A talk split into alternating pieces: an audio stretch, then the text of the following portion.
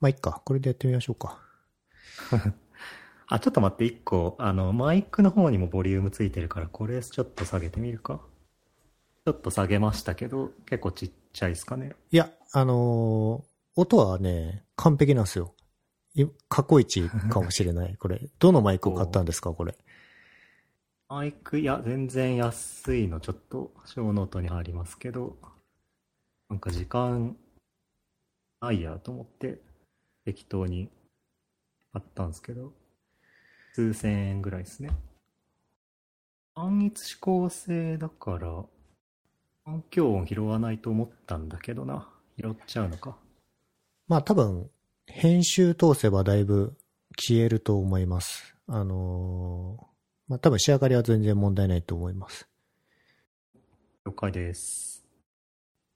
お久しぶりじゃないですか。ろくにココロナウイルス状況下になって、ただでさえ知人と遊んだり飲みに行ったりもしてないので、ホッケミさんとも寿司を食いに行くタイミングもなく、どのぐらい過ぎたんだろう ?1 年ぐらい経ちましたか？そうね、これ前回なんか呼ばれて、僕はもう呼ばれないのかと思ってたけど、前回どのぐらい？えっとね、2020年の10月になってますね。あ、本当だ。1年ぐらいですね。元気ですか？元気ですよ。元気だけど、やっぱり、人と喋んなくなったせいで、うん、みんなどうしてるかっていうのが、こう、情報入んなくなってきてるんで、まあ、会社の人でさえね、喋る機会がろくにないので、まあ、あの、喋る機会っていうのは、はい。カジュアルに喋る機会がないっていう意味で、仕事の話は当然するんですけど、でも、ポッドキャストは結構やってるじゃないですか？ずっと？コツコツやってますね。月に2回はやるようにしてます。お布施をしてくれてる人もいるので、まあ切らさないようにしないとなぁと思いながら。最近忙しくて聞いてなかったんですけど、なんか、久しぶりに見たら、スポンサーが入ってて、いい感じですね。そうなんですよ。あの、ホッケミさんにも、あの、いくばくかお礼の方をお渡しするので、お渡しっていうか、現金じゃないんですけど、はい。何かしらでお渡ししますので、お待ちください。マジっすか？はいマネタイズガンガンやってるじゃないですか。いや、なんか、そんなに僕が儲けてやるぜっていう気はないんですけど、まあもともとサーバー代ぐらいは賄えればいいかなと思ってたんですけど、まあスポンサーがせっかくついたので、来てくれた人にはお返しはしようかなと。まあそれもなんかスポンサーがいるいないで変わってくるので、定常的に返せるかっていうと微妙なんですけど、まあできる限り、なはい、頑張ります。転職してどのぐらい経ちました？僕はでももう今は、転職は2年半ぐらいじゃないですか？多分。大体、そうね。そのぐらいね。ロールも最近変わったとか変わらないとか、ロールね。ロールロール。もともとそうですね。エンジニアやってたけど、最近また、またっていうのもちょっと、あれですけど、PM と、あとまあちょっと PM、PDM か、プロダクトマネジメントっぽいことも、今な時に、というか片足突っ込んでやってますね。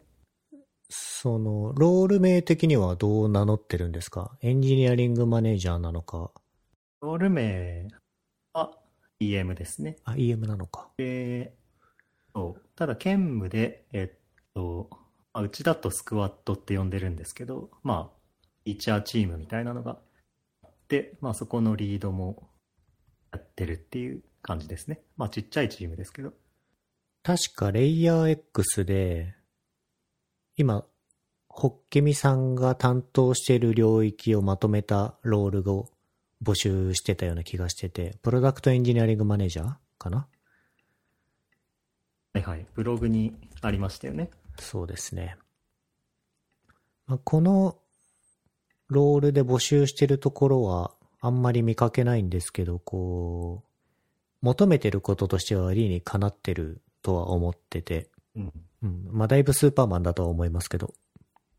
EM やってるとやっぱり人のアサインの管理とかマネジメントだけにフォーカスしちゃうようになっちゃいがちかなと思ったりもするんですけど、はい。なんかその辺ってどどうですか？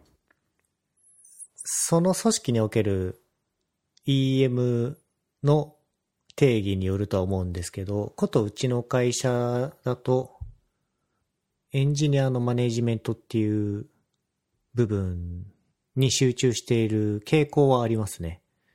プロダクトの責任はプロダクトマネージャーが負うっていう整理をしているので、ただ、その構造で進んじゃうとどうしても、まあ、エンジニアリングって本当はプロダクトに密接的に関わってるはずなんで、それは適切なんだっけっていうところはありますよね。なんでさっき言った、プロダクトエンジニアリングマネージャーっていうロールは、まあ、エンジニアリングもちゃんとプロダクトに関わるっていうところを、もうタイトルからして主張していると思うんですけど、うん。これは、望ましいとは思ってますね。多分、ホッケミさんもそういう、こう、ところに納得があるからこそ今、兼務でやってるのかなとは思いましたけど。そうですね。なんか、プロダクトマネージャーって2つのタイプあるような気がしていて、まあ1つが結構ビジネス寄りのマーケットフィットとか、あの、ビジネスのスケーラビリティから考えていくタイプと、あと、ま例えば、大学習とか、あの、インフラ寄りのチームのプロダクトマネージャーってやっぱりある程度テクニカルなところの知識がないと、いろんな額の立案ができないかなと思っていて、なんで、エンジニアがやる、やった方がいいところも結構あるんじゃないかなっていうのが最近の自分の考えですかね。そうか。まあ、仕事は楽しくやってるってことですかね。まあまあ、ぼちぼちやってますかね。まあやっぱコード書く方が楽しいかなとは思いはしますけどね。相変わらず Android のエンジニアリングに関わってるんですか？あ、EM の範囲で言うと、今は Android っていうよりは、iOS、Android、まあ必要に応じて Web、フロントエンドって感じですね。プラットフォーム思考じゃなくて、ドメインというか、チーム単位でのマネジメントって感じですね。うん。なんか仕事の傍ら、大学に行くとか行かないとかっていうお話があったと思うんですけど、それははいはいどういう進捗なんでしょうか、そうね。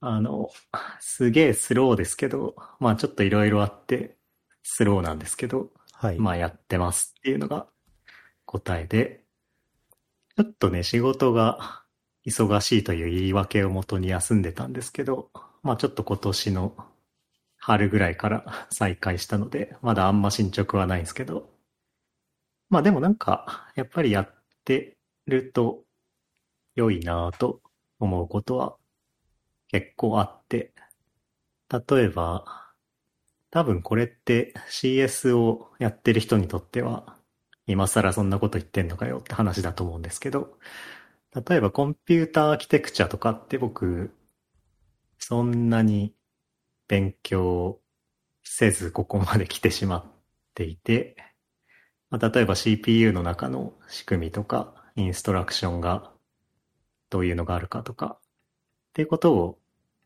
勉強すると、例えば、ちょっと小ノートに書いときましたけど、英語プログラミングの本とか読んだときに、ああ、なるほど、その、ここでやったことがこう繋がってるのね、みたいな話になってきやすいかなっていう感じはしますかね。うーん。まあなんか、並行、まあ並行、並列と言った方がいいのかな。並列にタスクを実行するためのインストラクションの命令とか、あの、そういうものが、まあ、コンペアスワップとか、なんかそういう並列にものを動かすときに、えー発生する問題を避けるための仕組みみたいなのがどのレイヤーで備わっているのか、みたいな話を、これまで なんとなく飛ばしてうん。きたけど、まあ、なるほどって繋がってきてる感覚はちょっとありますね。コンピューターサイエンスを専門に勉強してこなかった人たちは、こう、コンプレックスを抱きがちな部分だと思うんで、まあ聞いてるだけで羨ましいなという感じなんですけど、まあそれが直接的に業務に影響するというか、業務で役に立つっていうことは、どうだろう。直には響かないかもしれないけど、やっぱりいろんなところで、こう、地盤にはなってくると思うので、もうコンピューターアーキテクチャもそうだし、多分、アルゴリズムとかもね、あもうやったのか後でやるのかわかんないですけど、あると思うので。そうですね。でもなんか、結構使えそうだなっていう風に思う時も最近増えてきた気はしますけどね。まあデータ構造とかアルゴリズムはまさにそうですけど、まあデータ構造でも、うん、結構モバイルとかフロントエンドのプログラミングだと、そういう平行性の話とかって気をつけないといけなかったりするので、そういう気をつけるための、例えばデータ構造とかを取り入れるみたいなのは、仕事でもあり得るとは思いますね。うん。まあ JavaScript だとでもちょっとあれか。話が違うか。な。うん、まあ、スレッド的にはシングルですけどね。週にどのぐらい勉強してるんですか？大学の勉強のためにいや、でも土日10時間もやってないかな。え土日で10時間？毎週10時間ってことですか？それは。あ、違います。土日10時間多分行ってなくて、平日1時間行ってるか行ってないかっていう感じですね。えーっと、それは、だから14、5時間ぐらいですか？えー週に？週にそうです。あ、でも結構時間を費やしてますね。多分でも行ってる人はそのぐらいやってるんじゃないかなあと思いますね。ー平日1時間。まあ土曜日5時間、日曜日5時間っていう話ですよね。単純に。そうですね。おーそれはなかなか、まあまあでも朝早く起きれば午前中に終わりますよ。ちょっとね、僕みたいにぐうたら生活してる身は、聞いてるだけで耳が痛いんですけど、いやいや、忙しいじゃないですか。平日1時間やれます？あ、もうだから朝ですね。ああ、仕事始まる前にいかにやれるかだと思います。うん。で、まあちょっと戻ると、昨日ぐらいに、栄光プログラミング入門っていう話が、あ、本が、オライリーから出てて、今日読んだんですけど、結構面白かったですね。ラストとアセンブリと、ちょっと C 言語を題材にして、まあ並行とか並列の実装とか理論とかっていうのを網羅的に解説してくれてる本があって、さらっと読んだんですけど、僕はすごい面白いなと思いました。おすすめです。まあ、すうん、さっき JavaScript は違うのかって言ってましたけど、こう、いわゆる Web 制作っていう、まあフロントエンドって本当に、えっ、と、バックグラウンドがかなり様々な気がしてて、はいはい。まあ、ゴリゴリの Web アプリケーションを作ってる人も、まあ、フロントエンドだし、コーポレートサイトを、まあ、デザインして実装するのも、HTML、CSS で実装するのもフロントエンドなんで、そうね、特にその前者の Web アプリケーションを作っている界隈の人も、こういう、まあ、原理的な部分を理解することで、もういいアプリケーションが書けるようになるはずではあるんですけど、どうなんだろうな、これ。まあ確かにね、JS と考えると、なんかあれじゃないですか。ラストに興味があったら読んでみるといいかもわかんないですね。あと何年間通うんですか？あと、1年ちょっとの予定で、です。ということは、来年の、あれ、9月に卒業とか？ああ、もうちょっとか。再来年の頭ぐらいですね。ああ、はいはいはい。まあでも通信だとね、いいですね。そうね。まあ、どうせ家にいるしかないし、タイミング的には悪くないですね。確かにね、いつ終わるかもわかんないし。まあ、この様子だと今年は終わらないでしょうから。そうね。終わると思ってましたけどね。僕5月ぐらいまでは。期待してたんですけど、まあ、ワクチンの接種スピードと、デルタ株の広がるスピードの、まあ、食い合わせが非常に悪かったというか、オリンピックの要因もあると思いますけど。そうですね。なんか、真面目な話しちゃったな。え、ダメですか？いや、なんかもっと他の人とカジュアルなこと話してるじゃないですか。最近そうだな、えー、凝ってることとかあります？ハマってることとか？なんか、ハイライトされてる？ファスティングの話しますか？あファスティングやってるんですか？あ僕やってないんですけど、あの、あ、そうなんだ。はい、北系というあのゲストがいまして、まあ、同じ話をしてたなと思って。あ、じゃあ、じゃあいいや。え、なんでですか？はい。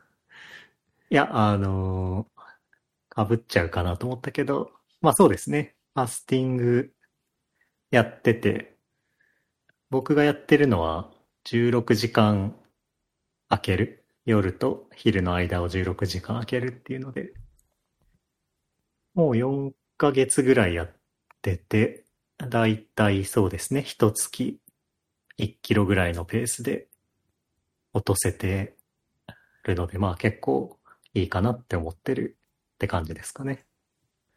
16時間を空ける方法は、まあ、いつご飯をタイミング、いつご飯食べるかで全然調整可能だと思うんですけど、何時に何を食って、何時に何を食って、結果16時間空いてるんですか？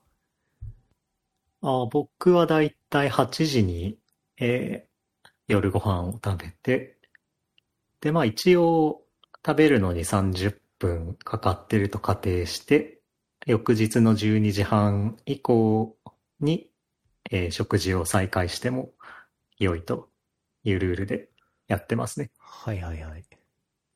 昼と夜ってことか。そうです、そうです。なるほど。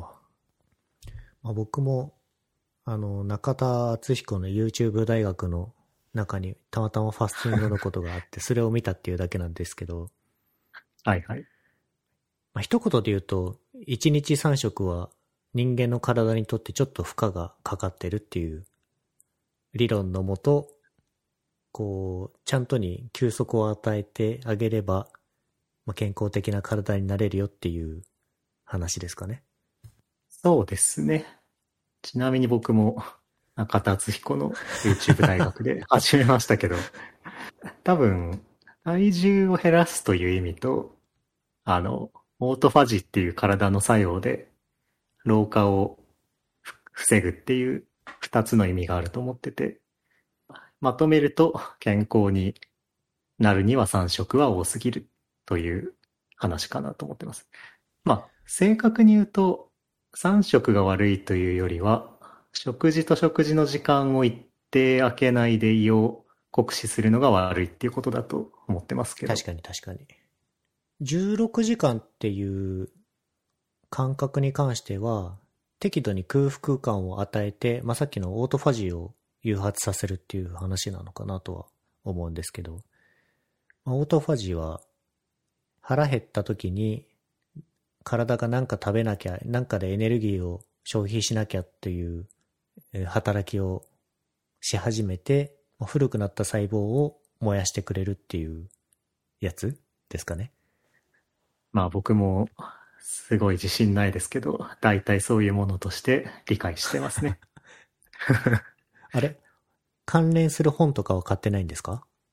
あ、一応買って、あの、空腹こそ最強の薬っていう本を買ってさらっと読みましたけど、まあぶっちゃけ YouTube 見ればいいと思います。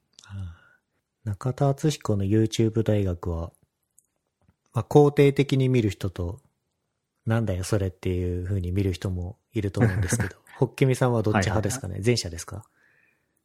ああ、僕は基本肯定してますけど、まあ、あの、必要性はわかりますけど、最後に広告入れないでほしいなって思いますけど、まあ、それ以外は非常に有益だとうん。思いますね。まあ喋りも上手いですからね。あの人は上手いし、実際あのペースで本読んでるって相当、相当っすよね。相当勉強してると思いますね。まあ、勉強した内容がそのままコンテンツになってるんで、しかも有益な内容も多いんで、そうね。特に、こう、マネージャーをやってると多分結構響く、あの、話が多いんじゃないですか？そう、えっ、と、マネジメント系のコンテンツはあんまり見てないかもな。まあ、時には漫画のコンテンツとかも見て面白いっていうのはありますけど、やっぱそうですね、あの、書籍系の紹介は興味深く見てますし、気になった本はやっぱポチポチ買っちゃってるんで、はいはい。あの、いい YouTube チャンネルだと思ってます。うん。これは本当にいいですね。僕はすごいポジティブに思ってますね。なんかね、シンガポールに行くって言って、もう実際行動してますしね。そうね。確かに。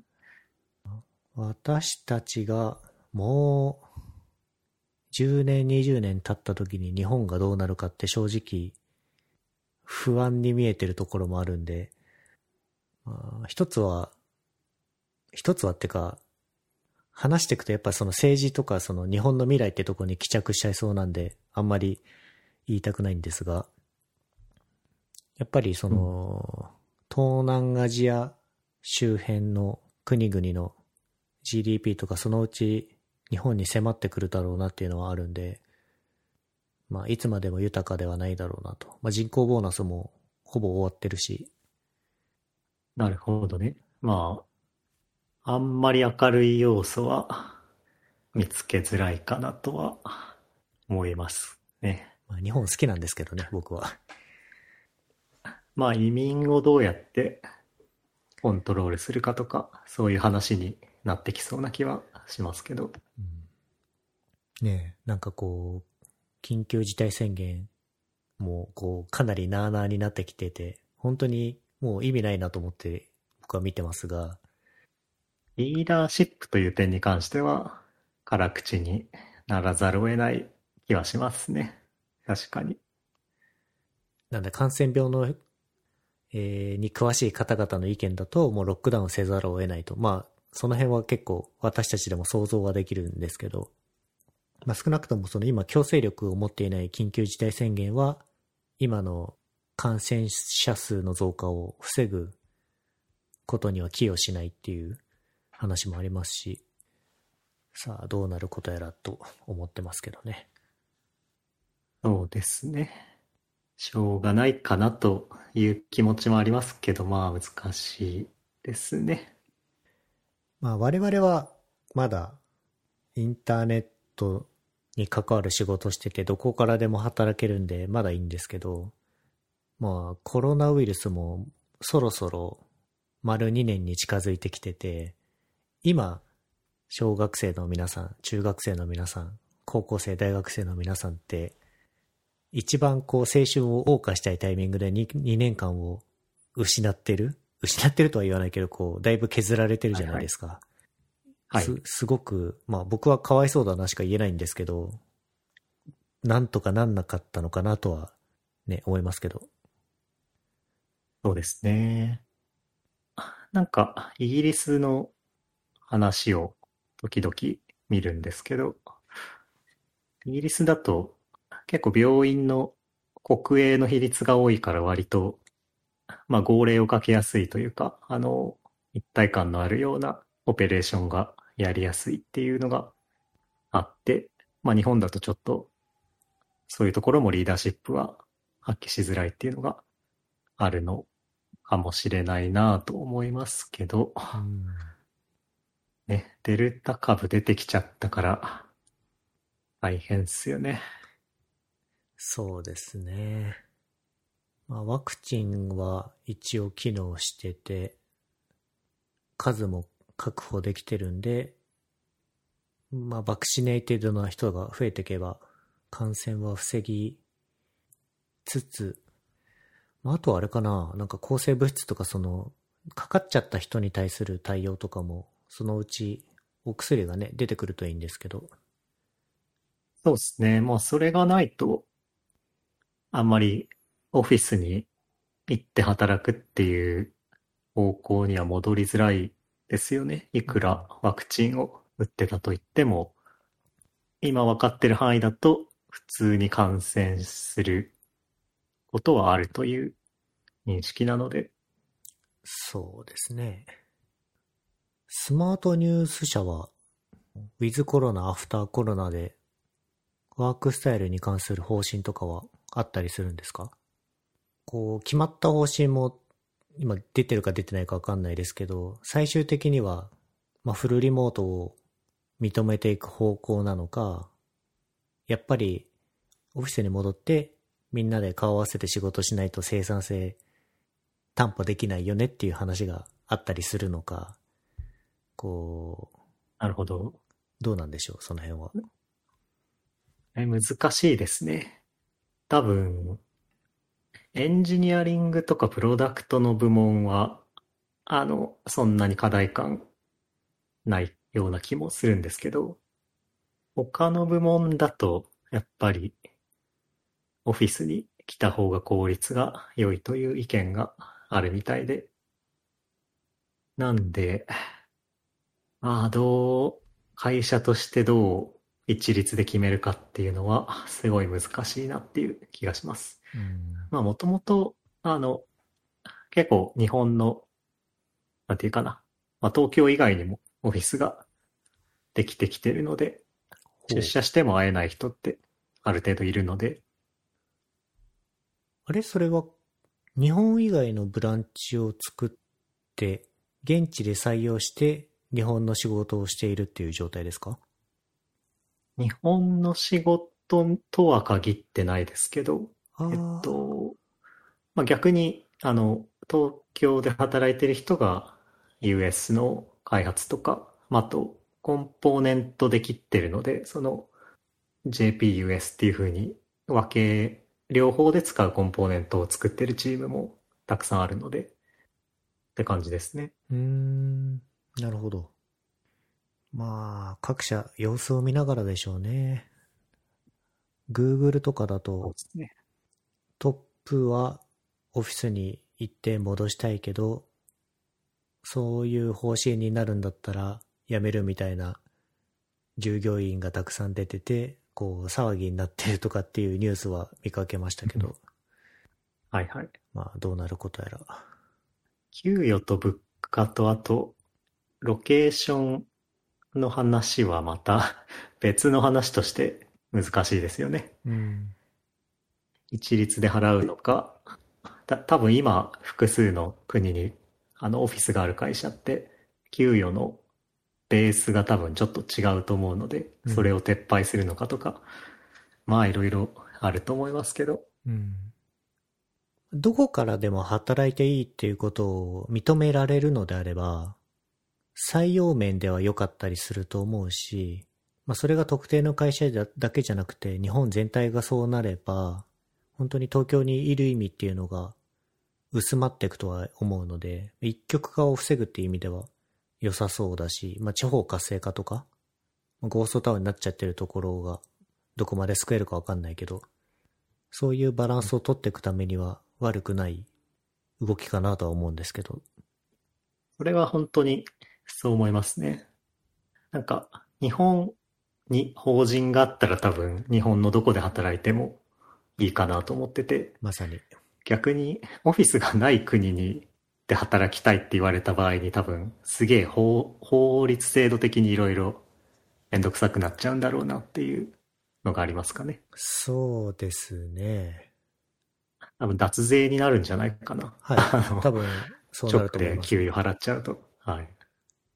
結局、まあ、その現地法人作って税金を納めてないと、ね、ダメってことになると思うので。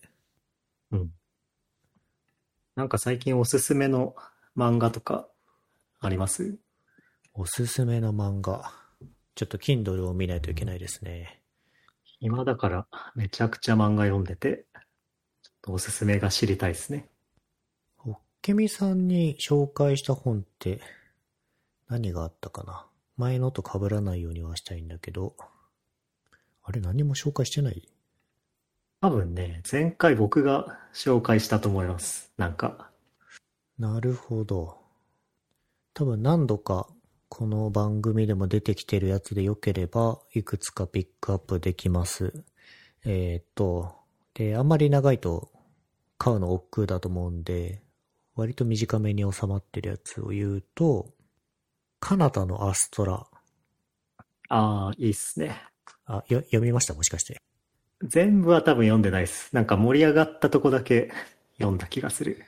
これは5巻に収まってて、話もよくまとまってて、えっ、と、何人かの子供たちが宇宙をさまよって元の星に戻ってくるまでのストーリーですね。えっ、とね、あとは、何があるかな。まあ、マイホームヒーロマイホームヒーロー、えーーああ、まあ、なんか絵柄は見たことあります。はい。まあまあ、自信あります。面白いです、これは。おうじゃあちょっと一巻だけ今買いました。あの、多分今日の夜までに全巻買ってると思います。そんなに？結構自信あります。えあとなんかあるかな。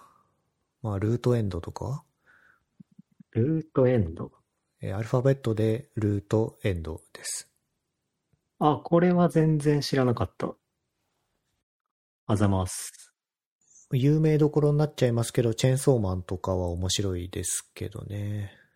チェンソーマンね。チェンソーマンは読みました。はい、ちなみにスポ、あの、さっき挙げたルートエンドとマイホームヒーローは、若干、若干ではありますけど、グロシーンがあったりします。でもそんなに、おえってなるほどではないです。はいはい。ちなみにスポーツ漫画とかどうですか？あ、えっと、結構好きです。えっと、ちょっとな、長くはないな。えっと、24巻まで出ちゃってるけど、青足は面白いです。青足？はい、サッカー漫画ですね。ありがとうございます。読んでみます。漫画には突如ハマったんですか？あ、いえいえ。もともと好きですけど、やっぱ最近家にいるしかないんでね。結構読んでますっていう感じですけど。最近のおすすめは、ホッケミおすすめはどれですか？最近でもないんですけど、ベルリン上の空って読んだことあります？あ、ないです。おうおすすめですね。これは。あお互いおすすめであのーすしか言えないっていう。多分ね、あの、雰囲気を楽しむ漫画なんで、あらすじを言っても、ちょっと食いつくかわかんないですけど、ベルリンに住んでるフリーライターの人が生活をする以上です。以上なんですけど、なんかその、本人の思想とか、生活へのこだわりとか、まあ自分が見つけたことみたいなのをうまく漫画に落とし込んでいて、なんていうかな、癒しの、癒される漫画の類に入ると思いますね。うーん。だからちょっと疲れてる時に読むと、なんか心が安定する類のやつだと思いますね。雰囲気を楽しむ。だと、空挺ドラゴンズみたいな感じかな？フーテドラゴンズね、あれ、ドラゴン食べるやつでしたっけ？そうです、そうです。あれも、なんか、うんうんうん。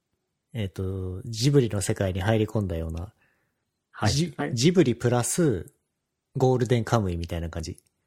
まあ確かにね。ジブリプラスゴールデンカムイが空挺ドラゴンズ。まあちょっと、あれですけど、あのー近いかな？も、もっと緩いと思います。うん。そういう緩い感じの漫画とかアニメが好きなんですか？あの、どっちもいいですけどね。うん。それで言うと、show note にもう一個書いといた、オッドタクシーっていうアニメが、多分対極ですけど、これ見ました？いや、見てないです。おうこれはね、おすすめですね。これは、アニメは、テレビで見れるのか？あ、でもネットフリックスかアマゾンプライムでお見れると思います。それだったら見てみよう。お、あったあった、本当だ。えー、対局っていうのは、シリアス寄りですね。あ、そうなんですね。はい。このランディングページを見る限りは、なんか可愛い動物たちがたくさん散りばめられてて、背景に歌舞伎町みたいなのがあって、そう。ちょっとシリアスさはね、感じられないですけど。そこがポイントですね。最初緩いんですけど、まあちょっと、あ、ちょっとね、これは見てもらわないと、あの、ネタバレになっちゃうんで、控えますけど。わかりました。あ、これあれですね。瀬戸内海の人が脚本書いてるんですね。瀬戸内海？まあ、これも漫画なんですけど、まあ、瀬戸内海は、なんか、二人の高校生が、延々と、こう、川辺で、だべってるっていう漫画なんですけど、何も考えずに楽しむには、まあまあいい漫画です。まあこうはいはいはいまあ、これも、はい、雰囲気を楽しむに近いかな。ホッケミさん、だいぶこう、ツイッターとかも、おとなしいし、ね、勉強会とかもね、最近は、ろくにないから、あんまり、こう、生息情報をつかめにくいんですけど、まあ、元気でよかったですが、ねはい。ツイッターね、ちょっと、これあれですね。ツイッター社のアルゴリズムが多分良くないんでしょうけど、なんかこう、開くと depressing な情報ばっか入ってくるんで、うん。なんか見なくなっちゃったんですよね。うん。あの、元気でやってます。はい。ホッケミさんにとって depressing なのってどういった類のコンテンツですか？だってなんか、ツイッター社的にはう depressing どころかインプレッション稼ぎにタイムラインいじってるじゃないですか。あなんかそこがこう、今のコメントは対局に聞こえてかなりくしくもそうなっちゃってるのかと思って。結構いろんな SNS でやりがちですけど、やっぱりアテンションが集まる、その良くも悪くも集まる記事っていうのが、こう、レコメンドされやすいような気がするんですよね。うんまあ燃えてるものとかあるいは、まあなんか燃えてるものが多いと思いますけど、ただ自分は別にそういうのじゃなくて、普通にフォローしてる人の近況だけが知りたいので、うん。っていうところが多分ギャップなんだと思いますね。平和にタイムラインを眺めたいんだったらインスタグラムを見るか、まあツイッターを見たいにしても、なんか、そういうタイムラインがいじられてない、えー例えば、まあ、ツイッタークライアントを使うとかをやるしかないですよね。そうっすね。なんか、もしかしたらもう一回ツイッタークライアントを自作するような時期に来てるのかもしれない。ホッケミさん、アンドロイドですか？あ僕は Android を使ってますけど、まあ iPad も使ってますよ。ツイッタークライアントって何使ってます？あ僕は今は、あの、普通に Web で見てます。おー、なるほど。だからさっきのそうそうそう。話が。だからリストだけ見たいんですよね。うん。うん。うん、まあ、ツイッター社のビジネスとしては、インプレッションを稼いで、よりユーザーにたくさん戻ってきてもらえるような設計にした結果多分今だと思うので、いいんですが、もし可能なのであれば、タイムラインだけ素直に見たい、広告もない状態でそれをしたいっていうオプションを有料版で用意してほしいですね。確かなんか開発してるとかしてないとか言ってた気がするけど。うん、なんかね、そういう話は定期的にありますけど、出してほしいですね。えっ、と、ツイッターブルーでしたっけ？はい、はい。カナダとオーストラリアで先に提供されているらしいです。えー、まあ、そんな感じっすかね。うん。そうですね。ちょっと久々の出場でしたけど、あの、気持ちばかりのお礼は、あの、後でお送りしますので、ちょっとご確認ください。ありがとうございます。はいじゃあちょっと、このポッドキャスト、宣伝しときます。ありがとうございます。はい。じゃあ、ホッケミさんでした。ありがとうございました。ありがとうございました。